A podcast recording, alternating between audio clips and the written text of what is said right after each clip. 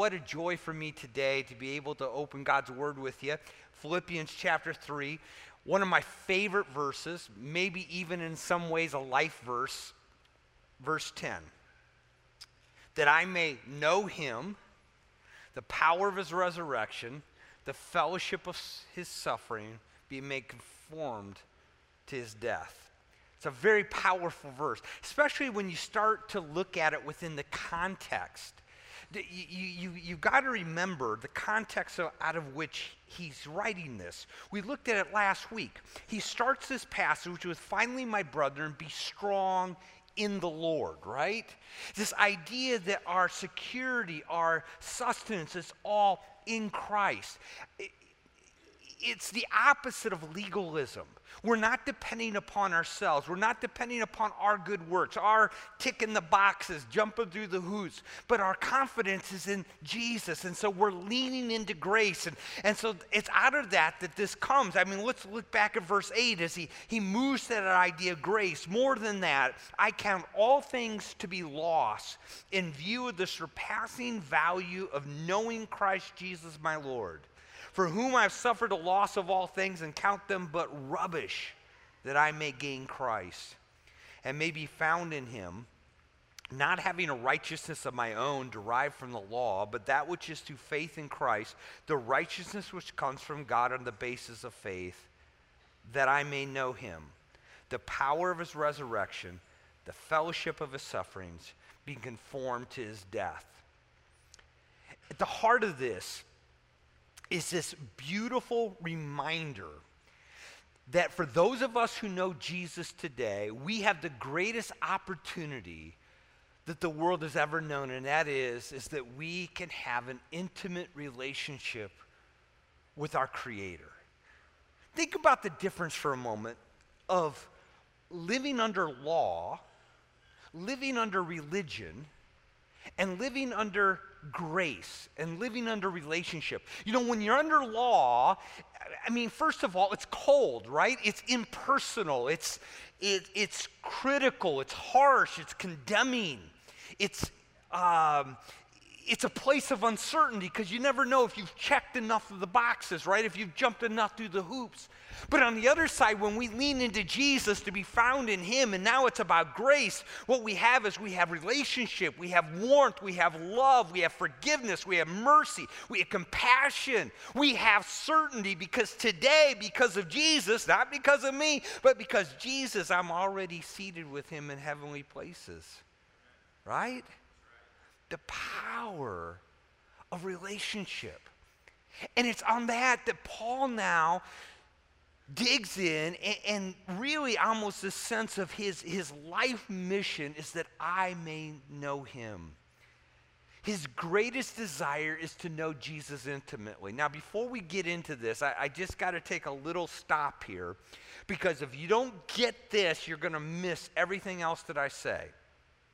We talk about knowing Jesus all the time. In fact, really, it's, it's what he's talking about here in verse 8. He's coming out of that, you know, the, the whole law and, and those things I counted as loss. I count all things but loss in view of knowing Christ. That's salvation. That's where it begins. Everything starts. If you think of it as a funnel, the small part on the funnel is this is that everything starts with knowing Jesus and salvation, knowing that I can't save myself. Jesus came and died for me, and so I put my trust in him, and that's when I meet Jesus. That's when I come to know him. And, and so, if you've not come to that point, quite honestly, nothing else I'm going to say today really is going to be real uh, applicable to you. But for those of us who have come to that point, what you have to understand when Paul now says in verse 10 that I may know him, he's not talking salvation. Paul already knows Jesus.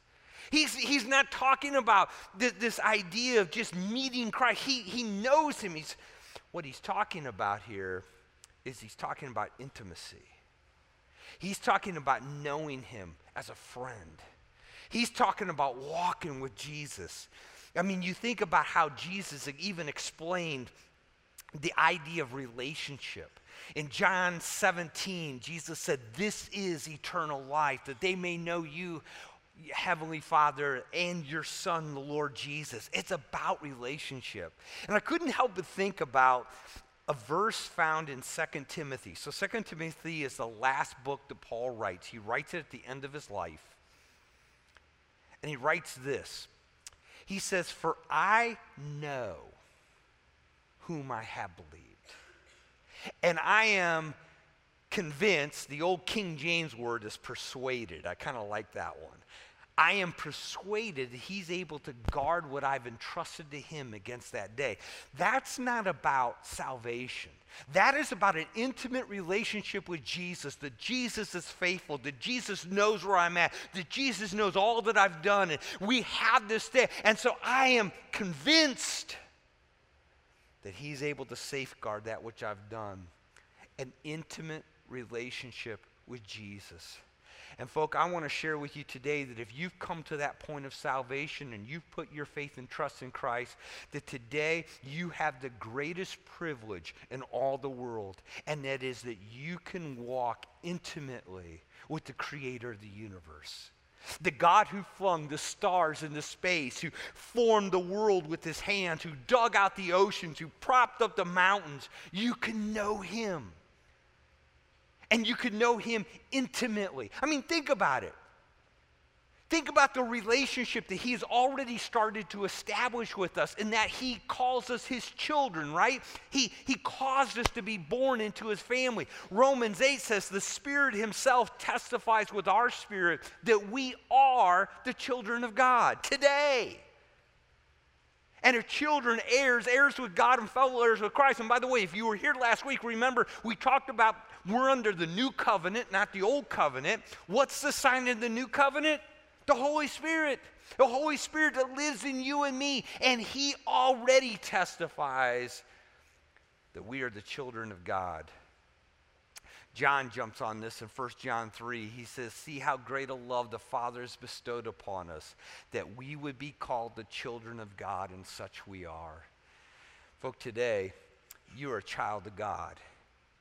You are a son, you are a daughter of the Most High God. And like any parent wants to have with his children is that relationship that is deep, that is rich, that is intimate, that which is best friend. Couldn't help but think of what we're told about Moses. Moses, who led Israel out, remember, he kept going up on Sinai and staying up there for 40 days, right?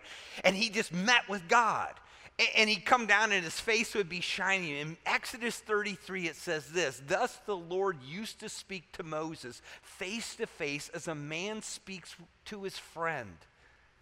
But I want you to know today that you have far greater standing than Moses had on that day. You are a child of God, you have been washed clean.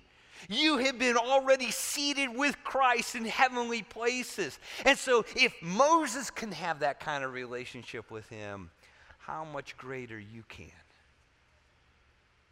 And that's what he desires for us that we would know him. So the question becomes well, how do we grow in our relationship with the Lord? And we could talk about this the rest of the day, but I want to get to the rest of the verse. So if I could just mention four really quick things. Uh, one would be through his word. Do you know that this is God's love letter to us? I mean, really, everything that the Lord wants us to know is here. Everything that He wants us to be able to understand, it, it, it's here. Now, now I got to be honest with you. I think it'll be an interesting question when we get to heaven. So, Lord, why was Leviticus so important for us to know, right? Uh, you know, why, you know, when the little hair turns white? I mean, I was just reading that, so it's like, okay. But this is his love letter. And so to get into his word and to learn in, in him, and you know, sometimes people get frustrated because maybe it's like they just can't do it every day. Well, don't worry about every day. Just be consistent. Get in his word. Second way is, of course, through prayer. Some people said, you know, the word is how he speaks to us, and prayer is how we talk to him. And we share with him. It's just like any other relationship. If it's going to grow, if it's going to become more intimate, you've got to communicate. You've got to share your heart. One of the things that I found in my own life, it's kind of that flashing red light to me that something is not right, that in my own heart that I'm not spending the time with the Lord in prayer that I need to be, is what I find is I get irritable. Things bother me. I, I, I tend to, to kind of jump off the, the, you know the ledge a lot quicker. And the reason is is because i'm holding on to stuff. I'm dealing with things. I'm processing things but i'm not i'm not letting him. And, and so i feel like i'm in control. That makes me irritable. But man when i walk and talk with jesus and i unload my burden to him changes my entire spirit. A third thing that helps us do that is just to walk in obedience by faith. You know, you got to have faith to have a good relationship with Jesus. The writer of Hebrews says, without faith, it is impossible to please God. And here's the thing to walk in obedience takes faith sometimes because sometimes God's going to ask us to do things, you know, to be honest, people of integrity, when the world tells us, ah, you really have to be that way, when even friends, hey, cut these corners, and yet God's word says no. But it's in those moments that you find him being faithful to his word. And it's in those moments that you realize that he is with you, even when nobody else is. It helps build that intimacy. And lastly, having, having mentors, having people around that walking with Jesus and they're sharing the things that they're learning. And it's kind of been fun over the years of the things that I've learned. And, and often it'll come up in conversation. And sometimes I'm not even sure I agree. You know, I'll just kind of, well, that's kind of interesting. You say you're learning that. But I kind of mull on it, put it in my, you know, back pocket, so to speak. And, you know, it's amazing how many times, you know, two, three months down the line, God starts doing something in my heart and he brings that conversation and I go, ah this is what they meant. Uh, what a beautiful opportunity we have to be able to walk in intimate relationship with Jesus. Now, what Paul does is he starts to kind of break this out and say, okay, so what does this look like? And the first thing that he mentions here is this idea that we can live with resurrection power. I may know him, the power of his resurrection. Do you know the greatest power that's talked about in all the Bible is the power of the resurrection? You, you know, in the New Testament, when it talks about the power of God, it doesn't heart, jump to creation.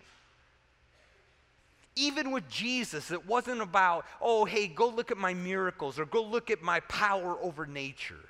It was always about the resurrection. And as a believer in Jesus, you and I have that power that's available to us.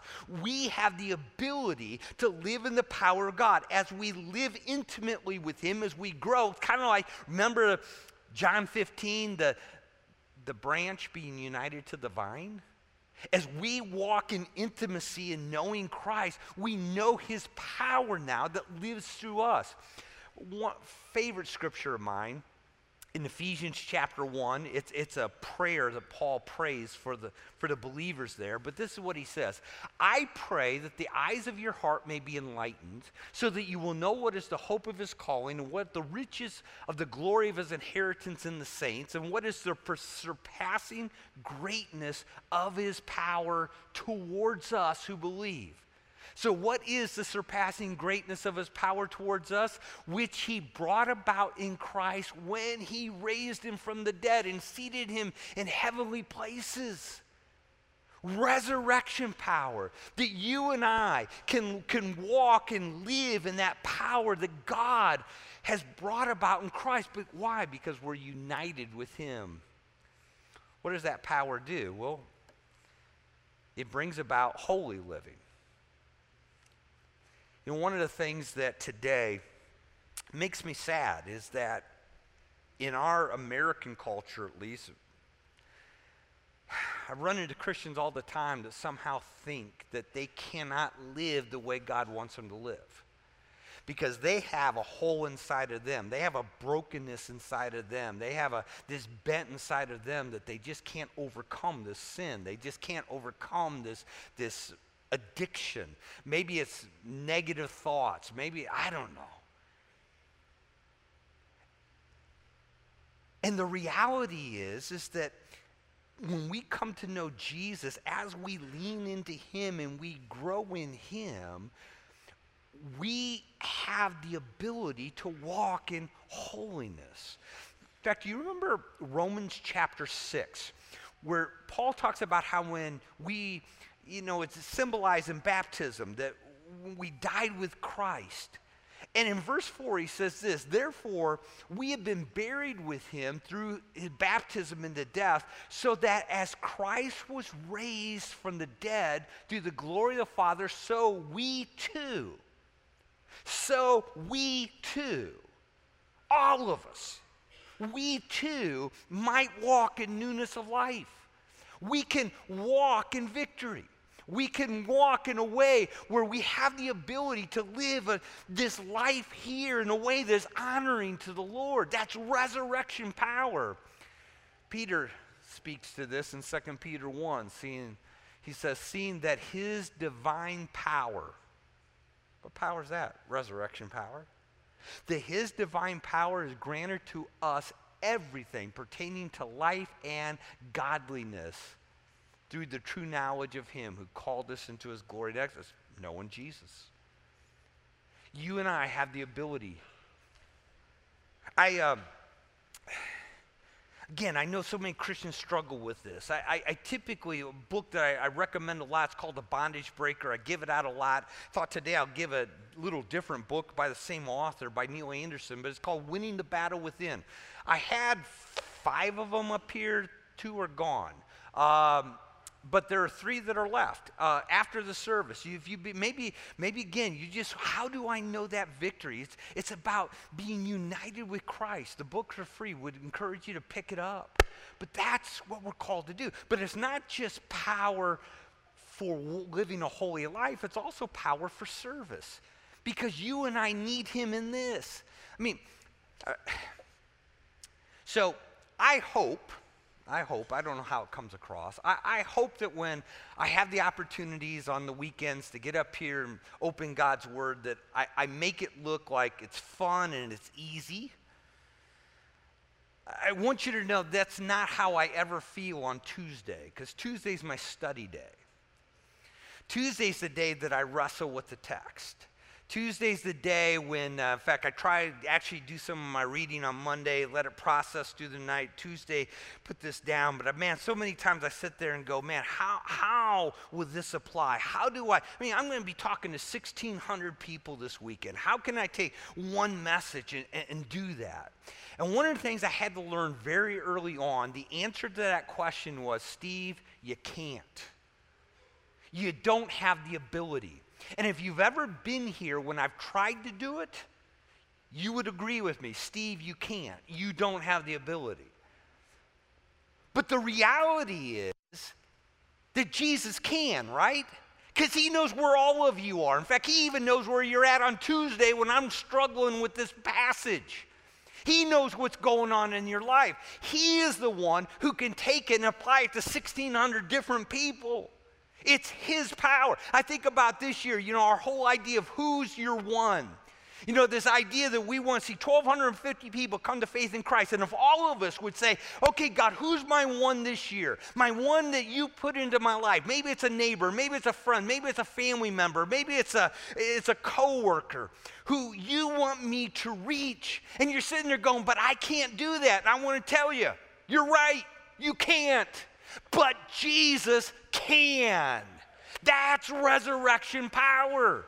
That's saying, God, I need you, but I'm going to live and I'm going to believe that you have the ability to reach this person. Resurrection power.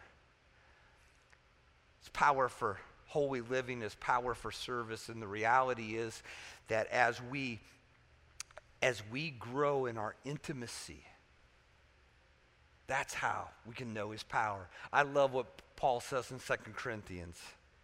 He says, For we have this treasure. The treasure that he's talking about is the gospel. We have it in earthen vessels, clay pots, nothing fancy, so that the surpassing greatness of the power will be of God and not from ourselves. And so, folks, as you and I lean into Jesus, as we learn to live in intimate relationship with Christ, will grow in resurrection power. Now, to be honest with you, this would probably be the greatest verse in the Bible if Paul had just stopped here. that I may know him, the power of his resurrection. That will preach every weekend.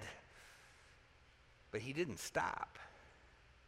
He went on, now he adds, and the fellowship of his suffering. And we went, uh oh. That doesn't sound near as fun, does it? Fellowship of suffering. Well, what does he mean by that? Where does that have to do with knowing Christ? And yet, suffering with Jesus is that thing that builds that intimacy, that depth of relationship many of us who've walked with Christ for, for a number of years would, you know, we get to tell, talking to you about our relationship with Christ. It will often be in those difficult moments. Why? Because that's, you know, it's, it's when we can't depend upon ourselves and it's when we can't depend upon anybody else and all we got is Jesus. And, and, and now he comes to us in a new and a fresh way and we touch depths of him we didn't know before. And, you know, I've been privileged to sit at the bedside of many a saint who was going home, who through all their life you know, quoted Psalm 23, Yea, though I walk through the valley of shadow of death, I'll fear no evil, right? We all know that one. But as we're talking about it and I'm reading it there, and you can see as the smile comes on their face, the tears come into their eyes, their eyes light up because they can't maybe even talk at this moment. They're experiencing the truth of, of God now ministering to their spirit in a way they couldn't have dreamt before. But now, in the midst of the valley, He is there, and they fear no evil because He is with them. His rod and His staff comfort them, and they understand it in a new way. You know, I've shared with you many times about my story of uh, in the birth of my first son, complications setting in. My, my wife ended up having a massive stroke. They life flighted her to Cleveland and got the word about four o'clock in the morning that you know she had had this massive stroke and she probably wasn't going to make it. And man, you talk about being all alone. My family had moved to Arizona. I, I, I just, I had, I, and I, I wish I could explain it to you, but it just, I, I don't know how to explain it. There's just in those moments, God reveals depths of Himself that you really didn't even know were there. And I think that's what's going to be so great about heaven because we're going to get to experience that like, you know, 24 7, 365, right? But he just, he's there in that intimacy, that sense of his love, his sense of his presence. And some of you are going through some of those difficult times right now. And you know exactly what I'm talking about because, man, you just don't have anybody else. But you're leaning into Jesus, and it doesn't mean that it doesn't hurt, it doesn't mean it's not horrible. It's just you're not suffering, you are. But the presence of Christ is so rich and it's so real. And that's what Paul says. Paul says that I may know him, the fellowship of his suffering. You remember the story that he tells in 2 Timothy? It's about Alexander the coppersmith. He's telling Timothy, be careful of this guy, man. He caused me a lot of harm.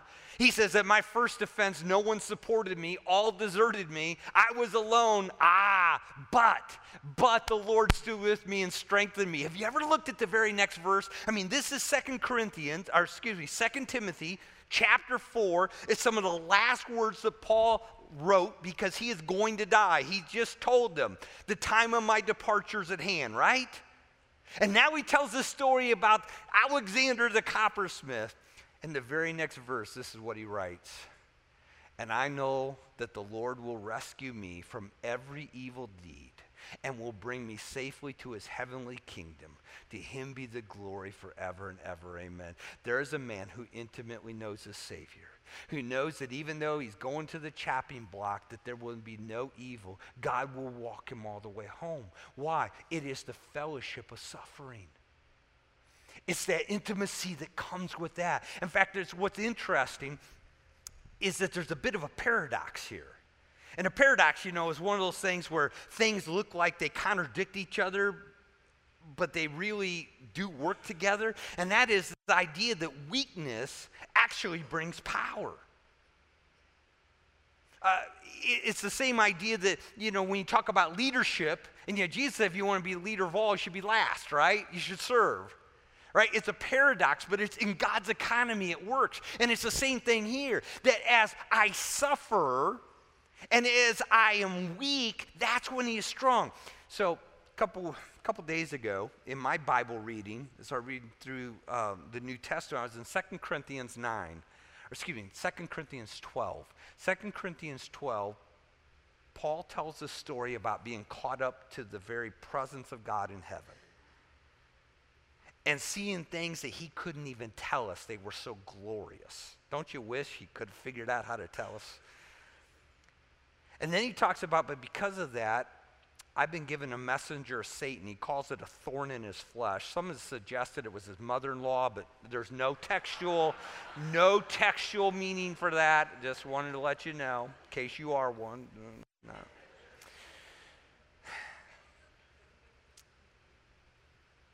But he asked the Lord three times to take this suffering away. And then he writes this And God said to me, My grace is sufficient for you, for power is perfected in weakness. When you come to the end of yourself, Paul, that's when you can know my resurrection power. So Paul says, Most gladly, therefore, I will rather boast about my weakness so that the power of Christ may dwell in me. Therefore, I am well content with weakness, with insults, with distress, with persecution, with difficulty, for Christ's sake. For when I am weak, then I am what? Strong. Oh, that I may know Christ, the power of his resurrection, the fellowship of his sufferings. And then he rolls into this last thing conformity with his death. There is some discussion if this is a third point or if this is a subset of the, of the suffering. I, I actually think it's a third point here. And I think his whole point is reminding us, because this is really the heart of the book is that Jesus is in us to make him like himself, right? I mean, you think about how back in chapter 2, he talks about work out your own salvation with fear and trembling. How do we live this out? We've called it gospel impact. How does it change our life? Uh, you think about Romans chapter 12. For those whom we foreknew, he predestined to become conformed to the image of Christ. That's what Jesus is trying to do in us, to make us like him. In fact, John reminds us that, beloved, now, today, we are the children of God, and it has not appeared what we will be like, but we know that when He appears, we will be like Him. So that's the ultimate goal. So God is at work in my life today to make me like Jesus.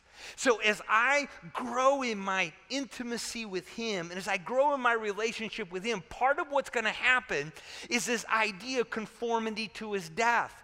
And you go, what does he mean by that? Well, again, think the context of the book. Look back just a couple verses back in chapter 2.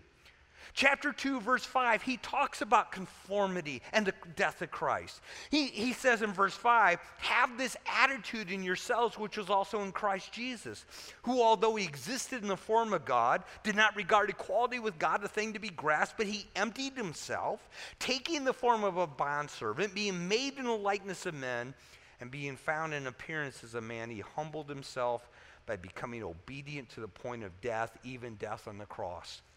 I think what he's trying to say here is that as you and I grow in our intimacy of Christ and our knowledge of him, what that will lead us to do is to surrender ourselves to the lordship of Jesus, conformity to his death. That just as Jesus submitted himself to the will of the Father, not my will, Lord, but yours be done, he prayed. You and I, as we grow in our intimacy, will become more and more surrendered to the Lordship of Jesus Christ in our life, which is exactly what he's wanting to do. Today, for those of us who know Jesus, we have the greatest privilege of all, and that is to know him intimately to walk and to talk with him as a friend, as a friend who sticks closer than a brother. If you have not come to accept him today, that's where it begins.